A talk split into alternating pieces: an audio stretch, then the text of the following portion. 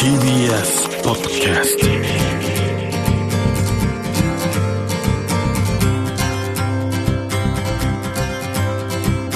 おはようございます。石川みのるです。日曜日のこの時間関東2500個の酪農家の皆さんの協力でお送りするこの番組。飲んで応援もう一本。絞りたての話題をお届けします。石川みのる。デイリーライフをお聞きの皆さん、おはようございます。千葉県楽連石田と申します。6月4日と5日に開催するミルクフェスティバル2022を紹介させていただきます。会場は千葉県印西市の千葉県立北総花の丘公園 B ゾーンとなります。ミルクフェスティバルは6月1日の牛乳の日、6月の牛乳月間にちなんで開催しています。千葉県は国内の有数の酪農店で大消費地の首都圏を中心に各地の皆さんへ新鮮で安心安全な牛乳をお届けしています。そんな千葉県から消費者の皆さんに酪農についてもっと知ってもらうことと牛乳の魅力を発信することを目的として開催しています。ふれあいお遊びゾーンでは牛乳の乳搾りの森体験や牧草転がしなど酪農に関係した体験ブースを設置しています。学習ゾーンでは酪農の仕事パネルやトラクターなどの働く車の展示を行っています。酪農家さんもスタッフとして参加していますので疑問に思ったことやもっと知りたいと思ったことなどたくさんの質問をお待ちしております。食のゾーンでは牛乳の試飲コーナーや酪農家さんの作ったジェラート販売コーナーを設けております。また18歳以上の先着200名限りではありますが無料で骨密度の測定を実施しています。牛乳について飲んで学べるコーナーが盛りだくさんとなっております。新型コロナウイルス感染防止のためご来場の際はマスクの着用と会場内での手指消毒のご協力をお願いいたします。スタッフ一同皆様のお越しをお待ちしています。石田さんありがとうございました。6月1日世界牛乳の日ワールドミルクデーです。2001年国連食糧農業機関 FAO は牛乳への関心を高め酪農乳業の仕事を多くの方に知ってもらうことを目的に定めたんですけれども、まあ、これにちなんで日本でも毎年6月1日を牛乳の日6月を牛乳月間というふうにしていてこの牛乳月間石田さんが先ほど紹介してくれました。僕も以前ねお邪魔した。千葉県でのミルクフェスティバルのほか6月1日に茨城県水戸駅前でのキャンペーンなどなど各地でさまざまなイベントが行われてこの番組でも6月の牛乳結果にちょっとこう楽しいことを考えているのでちょっと楽しみにしておいていただきたいなと思います。でこうしてですね美味しくて体にいい牛乳を再発見する日でもあり月でもあるんですけども、子供も大人も十分にミルクや栄養を取れて楽しめる安定供給されている日本の酪農は本当にこれ大事だと改めて思うんですが、まあ、これなぜこう思うかというとこうしたことが難しい国というのはまだまだ多くあるんですね。で世界情勢も今こう変化してきている中で例えば今キューバ。1959年キューバ革命の際にフィデロ・カストロが全ての子供が1日1リットルの牛乳を飲める国にするんだと宣言をして牛乳は国のシンボル的存在でもあったですけれどもその牛乳が今牛の餌不足などなどでもう街から消えてしまっていて子供が飲めない状態になっていると。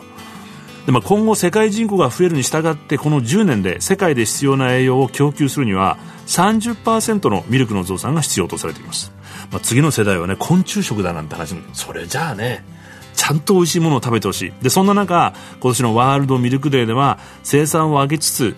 同時に環境負荷を減らす持続可能な生産をテーマに掲げています。アフリカヨーロッパアメリカオセアニアなどなど世界各地でもうすでにさまざまな努力が行われているんですけどもその成果がもう出始めています。例えば今グラス1杯分のミルクを生産するのに排出されていた温暖化ガスの11%がすでに削減できています。でそして次の30年間に温暖化ガスの排出をゼロにしよう。デイリーネットゼロを掲げて世界中のミルクコミュニティが団結しようと呼びかけているんですけども。世界の人々の栄養と環境を守るワールドミルクデー絶対応援したいです。石川稔。Dairy Life 石上のやってますデイリーライフ3週目になりますが今朝もこの方をゲストにお迎えしております。農業ジャーナリストの山田勝さんです。おはようございます。おはようございます。よろしくお願いします。山田さんが今こう世界の中を見て気になっていることとかございますか？ウクライナ僕はその取材にも行ったし、うん、ウクライナのキーフの市内に住む農業のジャーナリストでね。ユーリ・ミハイロフっていうねちょうど僕と同じ年の人なんだけれど、うん、ロシア軍がキーフ周辺からまあこの撤退し始めてるということもあって、て、少しずつね、店がね、開き始めてるって言ってましたね。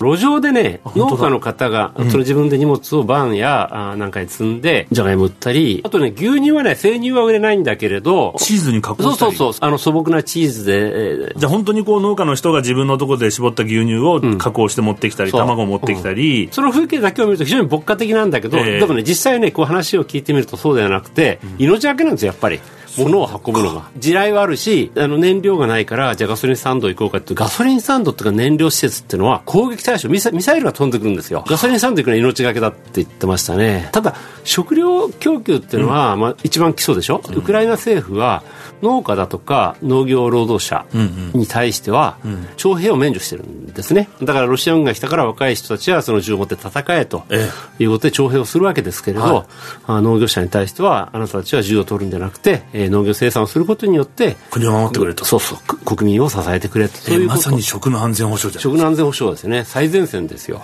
あの食べ物が必要なところが守られてるのは、やっぱり国内でしっかり生産できてるからっていう。そういうことですね。中学校の教科書で習ったでしょ世界三大国土とかってウクライナ、ロシア南部それからアルゼンチンバンパ、それからアメリカ中西部ね、でなあのウクライナはチェルノーゼムだっけ？なんかそういった国土でね。もう本当に豊かな農業地帯ですよね。あとねやっぱり世界の農業が大きく変わってきてるなっていうのをここ10年ぐらいかわあの思いますよね、従来はねその国際貿易の中でヨーロッパとアメリカが大きなこの塊としてあってその2つの塊が世界のルールを決める。世界に食料はあうちらが供給するっていうね二大体制であったんですよ。それやっぱり10年15年ぐらい前からかな。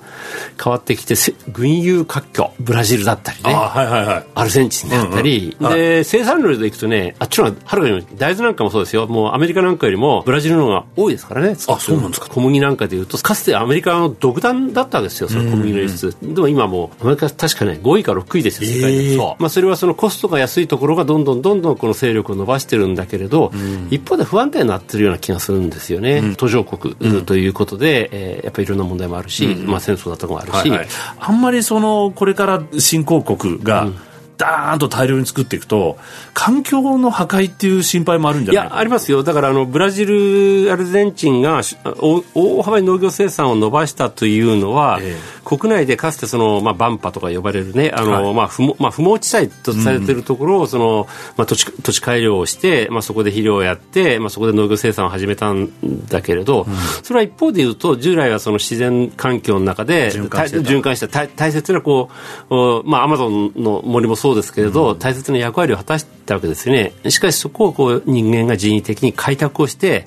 でそこで農業生産をして農業生産は短期的には伸びるんですよ、ブラジルなんかねものすごいの伸びたんですよ。だけどこれを長い目で見たら果たしてどうなのかという議論があるわけですよね、同じように油ヤシだってその、まあ、インドネシアマレーシアの森林をね、切り開きながら農業生産を伸ばしてでじ実際そういった国がその油量作物と呼ばれる油の資源では食用油のせでは輸出国に大きな輸出国になるんだけれど、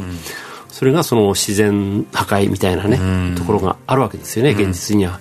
だから、単に生産が伸びた万歳っていうね、話ではないと思うんですよね。そうか、じゃあそう考えると、まあ、日本みたいにこう輸入国は、じゃあアメリカが最近力がなってきたから、今度ブラジルが買おうかみたいなことを、あんまりやっちゃ、短期的にはそれで済むかもしれないけれど、長い目で見たら、ででもね、アメリカだってね、実はね、あの大変な事態にだんだんなってきてますよ。あの前から前から言われるでしょ、その小柄な耐水槽って聞いたことないですか小柄らって言葉は知ってます。はい。小柄耐水槽ってのはアメリカちょうど真ん中辺にね、その数百万年前にその氷河の水がこう中に地中に溜まった大きな水がめがあるんですよ。でその水を汲み上げてそれでその農業やってるわけですそのぐらい、テキサスの北の方からずっとあの真ん中辺にかけてね、はい。その水が地中なんではよくは分かんないんだけど多分半分以上使っちゃったの過去60年間にね基本的には化石水昔昔数百年前の水が溜まってるだけ。日本みたいのとはそうそう雪水がこう地中に染み込んでそれがその水で湧き出てくるとと違って小柄な水系っていうのは地下耐水槽っていうのは減れば減るってっちゃうんだよね。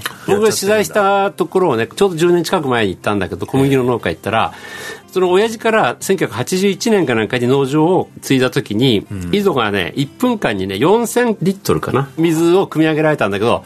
今200リットルっつったかな？もうもうもう1%とかそういう世界ですよ、えー、なんかなんか数パーセントまで下がっちゃった、まあ、もちろんあともう一つ言えばやっぱり地球環境の問題ですよね、そうだ。フードロスのあの排出量もすごいんですよね。そう、まあ、開発途上国なんかでは、えー、生産の段階でねフードロスが出ることが多いって言われてますよね、たくさん作るけど、それをこの箱市場に出せ市場に出せないとかね、はい。はい、加工できないとか。山田さんからご覧になって、日本国内でちゃんと日本の食べ物っていうのは自給できるっていうふうに今後、物理的に可能じゃないですか、その物理的っていうのは、まあ、カロリーだけを考えればね、はい、でも現実にはそれは、そのなんていうかな、あんまりこう消費者だって嬉しくないし、やっぱり僕らだっていろんなもの食べたいし、はい、えー、芋や米だけじゃなくて、牛乳も飲みたいし、その肉も食べたいっていうのはあるじゃないですか。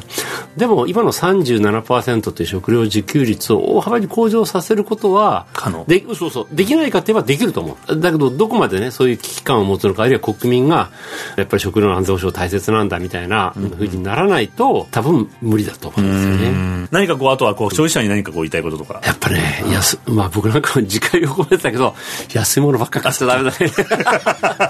やっぱね、はい、あの食だんだんあるじゃないですか。そのサプライチェーン全体にわたってね例えばユニクロの服にしろじゃその使った繊維がどうなってるかみたいなね、はい、まで問われ今社会的に問われてきてるわけじゃないですか、はい、同じことはやっぱり食にも問われると思うんだよね。ラーメン屋さん行ってラーメン食べながらやっぱりその先を、そのどうなってるのかなこのラーメンすごい安いけど、この牛丼すごい安いけれど、じゃあそれを作ってる人たちはちゃんとその環境に優しいことをしてるのかなみたいなことにね思いを馳せてうん、欲しい。まだまだおきたいこと尽きないんですが、時間となってしまいました。石川稔デイリーライフ。先週に続き、農業ジャーナリスト、山田勝さんをお迎えしました。3週にわたり、ありがとうございます。ありがとうございます。石川稔デイリーライフ。石川稔がやってまいりましたデイリーライフこの番組では皆さんからのメッセージをお待ちしておりますメールアドレスはミルクアットマーク TBS.CO.JP です採用させていただいた方にはミルクジャパンのオリジナルグッズと番組ステッカーをプレゼントさせていただきます。またホームページとポッドキャストでアーカイブもお聞きいただくことができますのでこちらもよろしくお願いします。山田さん3週にわたってお話を伺ってきたんですけども本当にウクライナの農家の方がバンでキーフの街の中で食べ物をね売ってるのを写真を見せてもらいながらお話を伺ってたんですけども食料生産者というのはまさにこう命を守る人なんだということをね改めて僕実感したんですけども、まあ、こんなふうに国が世界が国際情勢が不安定化していく中で国の安全保障という言葉をさらにこうよく聞くようになったんですけども相互依存が深まるグローバル化の現在の世界では貧困とか環境破壊とか災害とかそしてこの感染症テロ経済危機といった問題が国境を越えて起こるようになってしまっていると。でこうした問題に対処するには実はこの従来の国家を中心に据えた国の安全保障というアプローチではもう限界に来てるんじゃないかと。まあ、そこで国家ではなく人間に焦点を当てて世界中の人間一人一人の生存とか生活とか尊厳を守ることを目的にしなければならないんじゃないかと。でこれを人間の安全保障だというふうに必要性がね今説かれていると思うんですけども僕はこの人間の安全保障を支えるのにまず一番重要なのがこの食の安全保障なんだというふうに強く改めて思いました。石川稔デイリーライフ。この番組は関東2500個の酪農家関東生乳関連の提供でお送りしました。石川稔。Dairy Life